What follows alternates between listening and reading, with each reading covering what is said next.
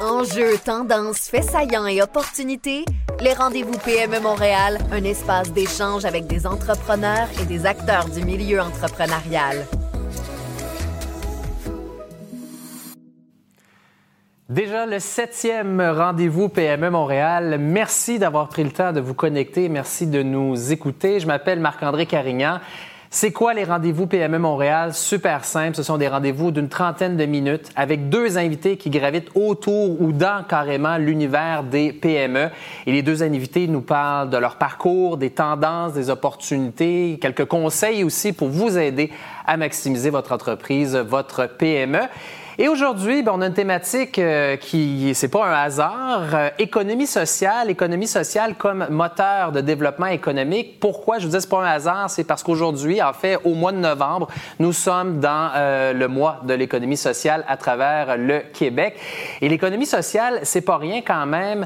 11 200, en fait plus de 11 200 entreprises à travers la province qui génèrent, écoutez, plus de 48 milliards de dollars euh, globalement euh, dans la province. Donc, c'est pas rien quand même. Et euh, c'est un milieu, on s'en doute, qui est constamment en évolution. C'est un milieu aussi qui est très résilient. D'ailleurs, avec la pandémie, la résilience a été une thématique, disons, très qui est fréquemment abordée. Et on va donc en discuter avec nos invités aujourd'hui que je vous présente à l'instant. Tout d'abord, ici à mes côtés, Jean-François Lalonde, directeur général de PME Montréal Centre-Est. Euh, bonjour. Bonjour. Et Mario Fortin, Mario Fortin, président, directeur général des cinémas Beaubien du Parc et du Musée. Merci. Ça fait plaisir. D'ailleurs, vous remarquez qu'aujourd'hui, on est en, studio. Ça fait du bien d'être. Euh, tout le monde était dans nos sous-sols, au bureau respectifs. Donc, ça fait du bien de vous voir euh, avec cette nouvelle formule, entre guillemets. Je vais commencer avec Jean-François, peut-être. Bon, euh, PME Montréal, vous êtes dans le réseau, vous aidez les entrepreneurs, mais ça ressemble à quoi, en fait, votre quotidien auprès des PME? Et c'est quoi le lien plus spécifiquement avec notre thématique d'aujourd'hui, l'économie sociale? Bien, en fait, euh, PME Montréal offre de l'accompagnement auprès des entrepreneurs et du financement, donc plus particulièrement en économie sociale. On a des, des équipes dédiées, en fait, dans chacun des six pôles. Là, on a des, des, des, ressources spécialisées qui vont euh, aider, en fait, au démarrage de l'entreprise, à monter le plan d'affaires, à bâtir le plan d'affaires, à échanger, à faire de la rétroaction sur le plan d'affaires. Dans le cas du démarrage et dans le cas des entreprises qui sont en croissance, ben, on va travailler avec elles pour élaborer en fait les meilleurs plans de match en fonction de ce, de ce qu'ils veulent couvrir comme projet. Et au besoin, on va offrir du financement. Donc ça, c'est la base, mais autour de nous, il y a plein d'acteurs, il y a un écosystème florissant en économie sociale. Donc on travaille beaucoup avec les partenaires de la finance solidaire, mais aussi des partenaires qui offrent aussi de l'accompagnement complémentaire, des fois un brin plus spécialisé mhm. que ce qu'on va faire en termes euh, d'accompagnement, nous. Et c'est quoi la différence fondamentalement entre une entreprise, à défaut d'avoir un meilleur mot, là, je vais dire classique ou traditionnel, versus l'économie sociale? Bien, je vous dirais, dans le fond, l'économie sociale va d'abord répondre aux besoins, euh, soit de ses membres, ou une entreprise va répondre aux besoins de la collectivité. Donc, euh, il y a une, un, besoin, c'est une réponse à un besoin qui a été identifié. C'est la gestion démocratique. Dans le fond, c'est l'essentiel. Donc, une gouvernance qui est complètement différente. Elle est soit en OBNL, en organisme sans but lucratif, ou en, en mode coopératif. Et là, vous dites, en fait, donc euh, plus centré sur l'humain, plus centré sur la clientèle ben, C'est-à-dire plus centré, euh, dépendamment des objectifs, mais effectivement, c'est d'abord, c'est l'humain, en fait, qui, qui, qui, est au centre de la chose. Et la finalité sociale, Évidemment, chaque entreprise doit, euh, doit s'assurer d'une viabilité économique. ça fait partie, évidemment, de, de, la vie de chacune des entreprises. Mais il y a d'abord et avant tout une finalité sociale qui, est soit de répondre aux besoins des membres, soit de répondre aux besoins de la collectivité qui s'est donnée, en fait, cette organisation-là. Donc, très connecté souvent au, quartier qu'on dessert. Là. Tout à fait. Bien, on en a un bel exemple avec Mario Fortin, le cinéma Beaubien. D'ailleurs, 20e anniversaire cette année, c'est pas rien. Euh, félicitations. Ah, euh, parce qu'on s'imagine que ça n'a pas été une partie de plaisir euh, pendant 20 ans, surtout avec la pandémie. Il ben, faut être résilient. Il faut être résilient. Il y a eu des, des, hauts et des bas, mais on vend du plaisir au cinéma. Les gens viennent pour avoir du plaisir. Donc, euh, oui, c'est le beau côté de la chose. Et pourquoi, il y a 20 ans, vous aviez décidé de vous lancer justement dans une entreprise d'économie sociale plutôt que dans euh, n'importe quel autre modèle d'affaires, finalement. Je vais aller, euh, je vais oser euh, utiliser le mot capitaliste pour le mot que tu que tu voulais pas dire. en fait, il y a 20 ans, quand on a regardé le projet de, de prendre ce cinéma-là qui était menacé de fermeture, puis qu'on a dit bon ben qu'est-ce qu'on peut faire pour s'en sortir, on a regardé ce modèle capitaliste-là pour dire ok, est-ce qu'on peut trouver un investisseur qui va prendre son argent puis la mettre dans ce projet-là, puis qui va attendre d'avoir un retour sur investissement. Parce que euh, un, investisseur, c'est ça que ça fait. Ça, ça nous donne jamais de l'argent. Ça nous la prête en attendant qu'on lui redonne plus un petit profit, euh, un intérêt, tout ça. Et euh, dans le cas du cinéma Beaubien, c'était vraiment le, du capital très patient qu'il fallait. Parce que quelqu'un qui aurait investi l'argent dont on avait besoin à cette époque-là aurait pris beaucoup de temps avant de revoir son capital puis de penser à avoir des intérêts. Alors, c'est à ce moment-là qu'on s'est retourné puis qu'on est allé voir du côté de l'économie sociale, où là, vraiment, il y a des partenaires, comme Jean-François disait, il y a tout un écosystème où on est allé monter, faire un montage financier avec plusieurs partenaires. Et euh, ben, ça, ça tenait la route. Et puis, ces gens-là étaient patients et ils, nous ont fait confiance. Et puis là, ben, 20 ans plus tard, euh, tout le monde profite de ça parce que finalement, les intérêts, le, le plus-value qui a été apporté au cours de ces 20 ans-là, c'est le public. C'est les gens de Rosemont Petite Patrie, c'est les gens autour du cinéma. C'est communauté C'est la, hein. c'est la communauté, c'est Montréal, puis c'est toute la communauté euh, cinéphilique euh, québécoise qui, qui, en a profité, qui en a bénéficié. Est-ce que le fait que vous aviez une mission un peu plus particulière, c'est-à-dire bon, des films un peu plus rares, des films québécois, est-ce que justement ça imposait pas un modèle d'affaires différent? Ben, encore une fois, c'est pas nous qui l'avons imposé, c'est le public qui nous a imposé ça, parce que c'est la première chose qu'on a fait. On a fait un sondage auprès des gens qui fréquentaient le cinéma Dauphin à l'époque, puis on leur a dit qu'est-ce que vous voulez faire de ce cinéma-là? Et c'est eux qui nous ont dit on ne veut pas voir les mêmes blockbusters qu'il y a dans tous les autres cinémas. On veut voir une cinématographie différente. Donc, on leur a donné ce qu'ils voulaient, puis ils nous le rendent bien en étant présents, puis en venant voir les films qu'on offre. Puis on imagine qu'il y a 20 ans, parce que l'économie sociale est en progression euh, marquée. Si enfin, corrigez-moi si je me trompe, Jean-François, mais il me semble que c'est en essence. oui, oui. oui. Donc, j'imagine, il y a 20 ans, c'était peut-être un peu moins dans le langage populaire aussi. Vous aviez, c'était un peu plus avant-gardiste, j'oserais dire? Ben avant-gardiste, oui, euh, parce que c'était au début, c'était au début de plusieurs des partenaires. Euh, on, on, a collaborer à, l'élaboration de certains programmes. Je pense à la fiducie du chantier d'économie sociale. On était euh, cobaye pour euh, tester leur, euh, ce qu'on pensait qui pourrait être un outil de financement. Et puis, on a été les premiers à déposer un projet. On n'a pas été les premiers à accepter, on a été les troisièmes, mais malgré tout, c'est ça. Par notre expertise, par, notre vécu, on était capable de collaborer à l'élaboration de plusieurs autres trucs. Même chose pour les obligations communautaires. On était dans les premiers à offrir des obligations euh, communautaires il y a cinq ans au cinéma du Parc. C'est-à-dire que les obligations communautaires, c'est une méthode de financement où là, ce sont des investisseurs, donc des, gens du public qui peuvent acheter des obligations, euh, investir dans des obligations pour 52% euh, d'intérêt. Bon, il y a toute une technicalité de ça, mais ils, ils nous font confiance en nous confiant leur argent pour que nous, on puisse utiliser cet argent-là pour, à l'époque, euh, au cinéma du parc, c'était pour changer les fauteuils de, deux salles. Donc, on a investi dans le cinéma et puis eux, non seulement ont un retour sur l'investissement même s'il est très petit, il est quand même là, mais ils bénéficient et ils font bénéficier les cinéphiles qui vont au cinéma du parc de fauteuils ultra confortable. Et jusqu'à quel point c'est en essor euh, actuellement? L'économie sociale en soi? Ben, on le voit euh, de plus en plus. Bon, c'est clair qu'il euh, y, a certains secteurs où c'est très présent, notamment tout ce qui touche la sécurité alimentaire, le logement, bon, tout ce qui est logement social. mais ce qui est intéressant, en fait, c'est tous les outils en fait, qui se sont développés avec le temps.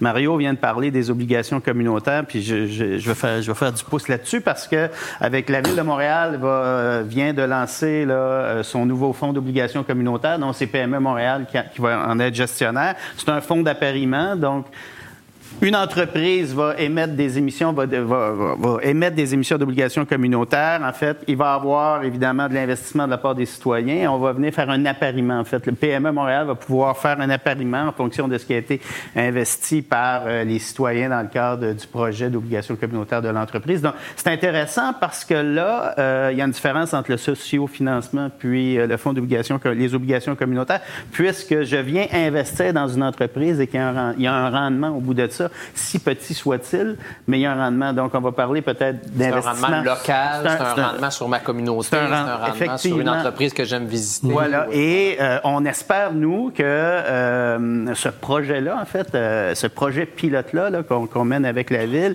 va pouvoir être pérenne dans le temps, va être recapitalisé, va pouvoir permettre, dans le fond, faciliter justement de l'investissement de la part des citoyens dans des projets d'économie sociale de leur communauté ou d'un secteur donné parce qu'ils veulent euh, promouvoir ce secteur-là. Donc, euh, je trouve que c'est un outil bien intéressant. Bien, oui, c'est intéressant. Puis souvent, on parle justement d'économie sociale comme étant un levier pour aider euh, à relancer un quartier, à dynamiser un quartier. D'ailleurs, le cinéma Beaubien en a été un bel exemple. Mais là, c'est encore aussi, ça, prouve à quel point le levier, en fait, on a des actions très, très concrètes là, pour, pour stimuler un quartier. Tout à fait. Puis nous, quand on, quand on avec Mario, quand la, la, la CEDEC Rosemont Petite Patrie, à l'époque, a piloté le projet avec Mario de sauvegarde du cinéma, ben on l'avait pas cet outil-là. Donc euh, on l'a. Non, les choses évoluent, les choses les évoluent, choses évoluent. Mais euh, c'est un peu ça dans le fond. C'était une réponse. En fait, la collectivité voulait qu'on sauve un, des derniers cinémas de quartier, et puis c'était un, travail collectif. Il y a eu effectivement du financement, mais au-delà de tout ça, il faut regarder aussi les retombées de ce que ça a amené. Si euh, notre organisation de l'époque n'était pas intervenue, probablement qu'aujourd'hui, ce serait une pharmacie qui serait là. Puis là, on peut se dire, ça serait quoi la valeur ajoutée d'une Xième pharmacie sur la rue Beaubien? Est-ce que euh, la rue Beaubien, est-ce que ce secteur-là de la rue Beaubien aurait pu profiter d'une vitalité comme elle, le, comme elle le connaît depuis l'arrivée du Beaubien? Donc, ça, ça dépasse aussi juste le fait de sauver l'entreprise. Ça vient dynamiser le cas échéant, dans ce cas-ci, un quartier. Je disais en ouverture, on parle de 48 milliards de dollars euh, par année, de, en tout cas pour le moment, là, et puis là, c'est en croissance. Donc, on imagine que ce chiffre-là va augmenter ces prochaines années. Plus de 11 200 euh, entreprises à travers le, Québec, entreprises d'économie sociale. Malgré tout, j'ai l'impression, puis peut-être que là, je suis encore dans le champ, mais j'ai l'impression qu'on parle souvent de, l'économie sociale comme étant un modèle alternatif, comme quelque chose qui est toujours alternatif, alors que ça, ça prend de plus en plus sa place. Pourquoi? Est-ce que est-ce que est-ce que c'est une fausse impression? Ben c'est pas euh, en fait c'est pas une fausse impression de penser que pour euh, bon nombre c'est un modèle alternatif, sauf que évidemment c'est pas c'est loin du modèle traditionnel. On va parler d'une gouvernance démocratique. Il y, a, quand même des enjeux de gestion qui sont complètement différents, euh, mais en même temps souvent on a tendance à penser que les entreprises d'économie sociale ça vit au crochet de l'État, que ça, ça, a besoin de, de subventions pour mais c'est la même chose que n'importe quelle entreprise. Ça aspire à la viabilité économique, ça vend des produits, ça vend des services, ça répond à un besoin. La finalité est différente. C'est peut-être ça qui fait en sorte qu'on parle un peu plus de marginalité parce qu'on a une finalité qui est beaucoup plus sociale qu'économique avant tout. Euh, mais il euh, faut le regarder, mais la, grande différence, évidemment, c'est la gestion démocratique. Mm-hmm. Euh, c'est quand même important de le dire. Là, vous avez soulevé un point intéressant. Je sais que vous rejoignez euh, Jean-François sur ce point-là, sur les mythes euh, qui entourent euh, l'univers de l'économie sociale. Vous l'avez dit, des entreprises au crochet de l'État. Puis qui sont... ça, c'est quoi? C'est le plus gros mythe que vous entendez tout le temps, que vous êtes plus capable de l'entendre? Ben, ben, oui. c'est effectivement le plus gros mythe. C'est Les gens pensent que parce qu'on est un OBNL, parce qu'on est une entreprise d'économie sociale, on vit au crochet de l'État. Oui, on a eu un peu d'aide de l'État sur des un peu de subventions à gauche et à droite au fil des, des 20 ans. Ben, comme, Mais, comme, plusieurs entreprises privées, soit comme, en passant, que ce soit des crédits d'impôt, le jeu vidéo, le cinéma. Tout à fait. On ne parlera pas du secteur de l'aviation ou du bois. Ou, ben, euh, on, parle, je vais me contenter de ce que je connais au cinéma Beaubien. Moi, je, je, je sais, puis j'ai fait la preuve, qu'en 20 ans, on a retourné à l'État en taxes, en impôts sur les salaires, beaucoup plus que l'argent qu'eux ont investi dans le cinéma. Puis il faut faudrait qu'ils considèrent ça comme un investissement dans la pérennité de l'entreprise, mais aussi dans son développement, puis dans, dans, dans le fait que euh, c'est un coup de pouce. C'est souvent l'élément déclencheur. Le fait que euh, la SODEC, dans notre cas, ou bien un ministère ou PME Montréal vont nous dire, OK, on vous accorde cette subvention-là, ça sert d'élément pour aller déclencher toutes les autres. Euh, Jean-François faisait référence à notre tout début, à CEDEC Rosemont Petite Patrie. C'est les premiers à nous avoir confié un montant d'argent à, risque, à dire voilà, on vous fait confiance, vous allez développer. Euh, à partir de ça, je partais de ce document-là, puis je, suis allé voir des banquiers, je suis allé voir des ministères, je suis allé voir un paquet de monde, et puis c'est cette confiance, la confiance des, gens est établie sur ce document-là, sur cette confiance-là qui nous avait été faite par euh, une entité euh, qui voulait supporter ce développement-là. Tout à fait. En fait, euh, j'ajouterais qu'en termes de fonds, on gère des fonds comme euh, organisme à qui on délègue le mandat de développement économique local. Euh, on gère des fonds pour l'économie sociale, on gère des fonds de subvention pour l'économie sociale, mais on en gère aussi pour les entreprises privées. Donc, mmh. il y a cette égalité-là qui revient. Donc, au niveau des fonds disponibles, puis bon nombre d'entreprises d'économie sociale ont de la dette, ont, ont des prêts, donc doivent rencontrer mensuellement leur dette. Donc, oui, il y a une finance qu'on appelle finance solidaire qui est, plus patiente, mais en même temps, il y a une finalité de l'entreprise qui n'est pas la même. Donc, euh, ça vient répondre à ce besoin-là aussi. Oui, exactement. Et, vous avez dit tantôt, euh, vous avez parlé de logement social euh, et de modèles bon, plus coopératifs ou autres. Je trouve ça intéressant parce que c'est un sujet qu'on a entendu beaucoup parler durant la campagne électorale municipale, mais que c'est un sujet qui revient, l'accès au logement, mm-hmm. les, problèmes de, pour se loger, euh, que ce soit à Montréal ou même à l'extérieur de Montréal.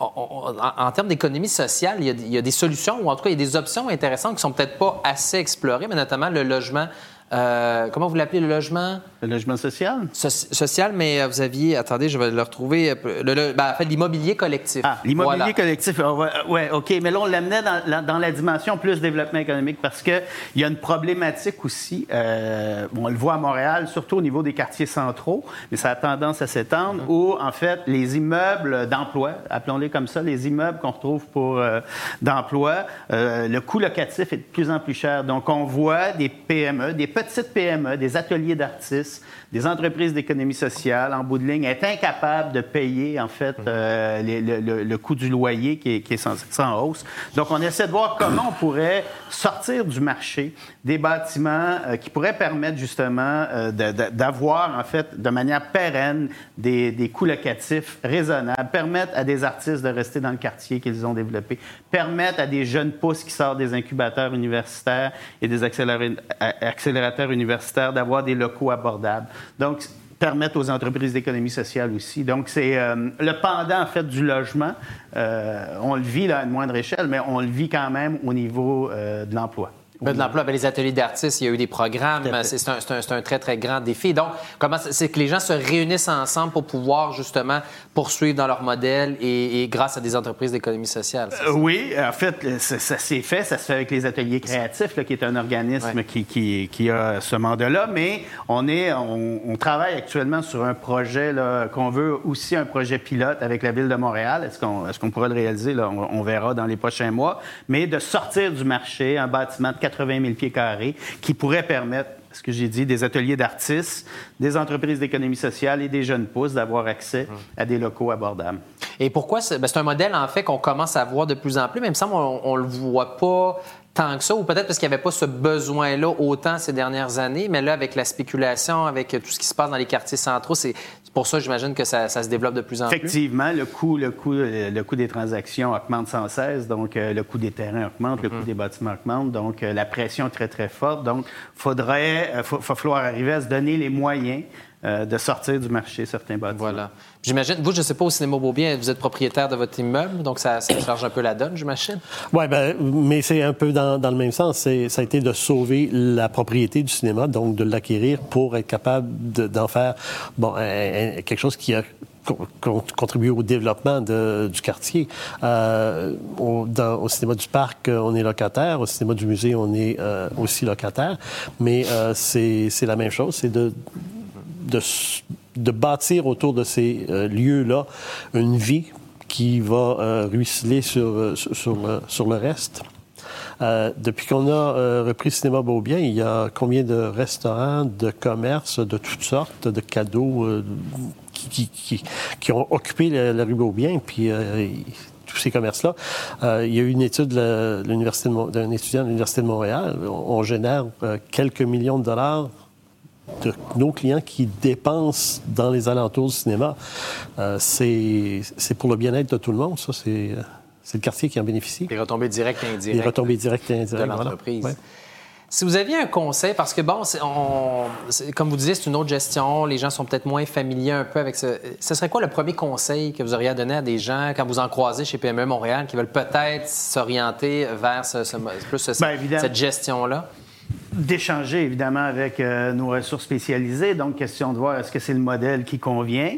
Euh, il y a l'OBNL, il y a le modèle coopératif. Le modèle coopératif, il y a aussi des organisations qui travaillent avec nous, donc qui vont pouvoir, euh, qui offrent un certain parcours en termes de formation, aller s'assurer que ça réponde, que ça répond réellement à, la volonté que j'ai comme entrepreneur, c'est-à-dire que cette, cette, façon de faire là qui est quand même différente. Là, j'ai, pas, je suis pas actionnaire de l'entreprise, je demeure euh, en co-direction avec d'autres ou tout simplement à la direction, mais euh, il y a un conseil d'administration euh, qui va, qui, va s'assurer de la, saine gouvernance. Je dirais que l'élément essentiel, la base sur laquelle tout est bâti, c'est le plan d'affaires. Donc, ayez un plan d'affaires solide, sachez où vous voulez aller, puis comment vous allez atteindre ça, puis après ça, allez chercher de l'aide là où il y en a. Puis, pour moi, la première place à aller, la première porte à aller frapper, c'est chez PME Montréal parce qu'ils ont des équipes qui sont là pour aider, puis ils en ont vu d'autres, puis ils en ont, ils en reçoivent beaucoup de projets. Et si vous avez une belle idée, bien structurée dans un plan d'affaires qui est solide, ils sont capables de vous fournir les outils pour atteindre les objectifs que vous voulez. J'imagine en plus qu'il y, a un pairage peut-être à faire aussi avec d'autres organismes parfois qui sont déjà dans le quartier pour justement maximiser le potentiel des entreprises et ne pas entrer en compétition et autres. Là-dessus, oui. Mais le, gros défi, en fait, qui est souvent au niveau de la gouvernance, s'assurer de la compréhension, dans le fond, la gouvernance d'une entreprise d'économie sociale ou d'une coopérative de travailleurs. Bref, il euh, faut que les gens soient euh, foncièrement à l'aise avec cette façon de faire-là qui diffère de euh, je suis. Vous disiez tantôt c'est un, peu plus démocratique ou en tout cas comme ben, c'est démocratique parce que la gestion est participative. Donc dans le cas d'une coopérative de travail, donc c'est des gens qui ensemble sont propriétaires en fait de l'entreprise. Dans le cas d'un OBNL, ben Mario, euh, si on prend l'exemple du Beaubien, il y a un conseil d'administration issu du milieu, issu du quartier, issu du milieu de la culture, issu des finances, donc qui euh, vont appuyer en fait et vont s'assurer de la poursuite de la mission. Donc. Jean-François, vous avez euh, coécrit une lettre ouverte en novembre 2020 dans la presse, donc ça fait euh, il y a un an à peu près. Là. Euh, et vous disiez ici, l'économie sociale était au cœur de la relance. Et ça, il faut dire, bon, on se remet dans le contexte, novembre 2020, on n'était pas, disons, dans notre tête du moins à la même place qu'aujourd'hui avec la pandémie, on ne savait pas trop où ça s'en allait.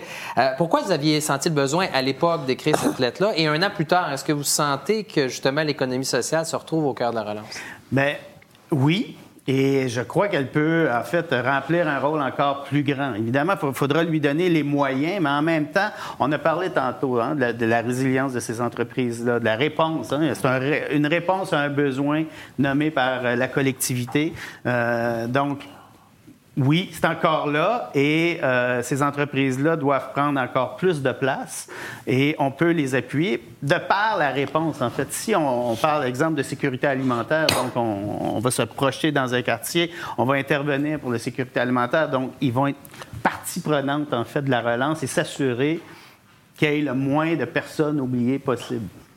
Mais vous disiez, c'est ça. Euh, est-ce qu'un an plus tard, est-ce, qu'on, est-ce, que, est-ce, que, c'est, est-ce que vous sentez que c'est. Parce que souvent, quand on écrit une lettre comme ça, c'est parce qu'on sent que, que, que, c'est pas assez soutenu, qu'on devrait avoir plus d'aide, ou en tout cas que, que, que, c'est pas encore. Euh, mais là, vous dites, un an plus tard, est-ce que vous sentez vraiment que. Ben, oui, et je pense qu'on peut encore mieux les appuyer. Là, je vais parler de notre organisation qui vient en appui. Donc, mieux les appuyer pour pouvoir encore pousser plus loin le modèle et faire en sorte que euh, les entreprises puissent remplir leur rôle de manière très adéquate. Mario, la relance et, l'économie sociale? Ben, c'est certain que c'est tout, est bouleversé, il faut réécrire, il faut réinventer. Je déteste ces mots-là, mais quand même, c'est la réalité. Et je pense que ce qui est bien de PME Montréal, c'est qu'ils sont près de nous. Ils sont euh, à côté, ils connaissent le quartier, ils connaissent Montréal très, très bien. Euh, bon, je traite avec deux euh, bureaux de PME et, j'ai une aide différente et à, la, fois différente et semblable de chacun des deux parce qu'elle est adaptée à chacune des réalités de chacun des, trois cinémas dont je m'occupe. Donc ça, c'est très, très bien. Alors que, bon, euh, Dieu merci, il y a eu les, grands programmes d'aide salaire et loyer qui, ont sauvegardé euh, la majorité des, entreprises euh, partout au Canada, je pense. Mais euh, là, on est dans la, dans la reprise, dans le, fine-tuning de cette reprise-là, et c'est là qu'on a besoin de se reprendre en main avec des, des, des, gens qui sont prêts à nous accompagner localement puis qui connaissent nos réalités. Est-ce que des choses vous allez faire différemment maintenant? Est-ce que la pandémie, en d'autres parce que vous aviez un modèle d'affaires qui fonctionnait bien, vous aviez, comme vous disiez, on a bâti la communauté au fil des années, mais est-ce que la, la pandémie, euh, est-ce qu'il y a un virage qui va être effectué ou est-ce qu'il y a des leçons que vous retenez pour avoir un modèle encore plus performant à l'avenir? Euh, ce que ça nous a appris de plus important, je pense, c'est qu'on n'était pas prêt et qu'on n'avait pas de manuel d'instruction. Euh, au début, on disait construire l'avion en plein vol. Ben là, là, faudrait qu'on s'écrive un manuel. Comment construire un avion? Parce qu'on n'est pas à l'abri d'une autre crise dans, un an, dans cinq ans, dans dix ans, puis le plus loin possible, je l'espère. Mais au moins, on sera prêt à faire face à une crise si jamais ça arrive encore. Euh, parce que ça a, ça a changé tout plein de... le, comportement des consommateurs a, changé. Et on n'a pas encore vraiment quel sera le nouveau modèle, comment les gens vont, consommer pour nous la culture, le cinéma. Euh, bon, je n'entrerai pas dans tous les, débats sur les, plateformes de visionnement à la maison. Ils étaient là pendant le temps qu'on était confinés. Maintenant, euh, les gens veulent sortir, les gens veulent euh, retourner au restaurant, veulent retourner, veulent voyager.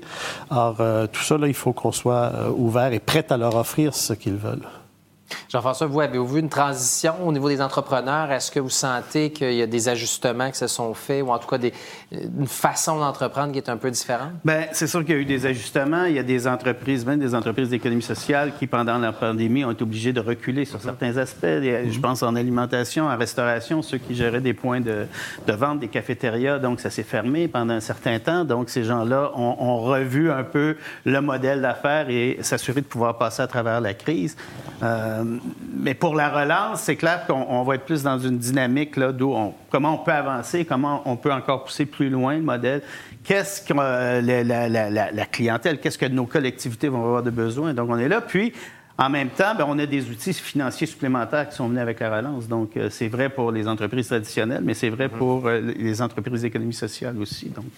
Ça me fait penser justement nos rendez-vous précédents de PME Montréal où on a parlé de virage numérique, où on a, j'imagine, les gens ont vraiment aussi voulu redéfinir un peu leur modèle d'entreprise parce que, que ce soit de l'économie sociale ou autre, parce que justement les, besoins ont changé, comme le disait un peu, un peu Mario. Là.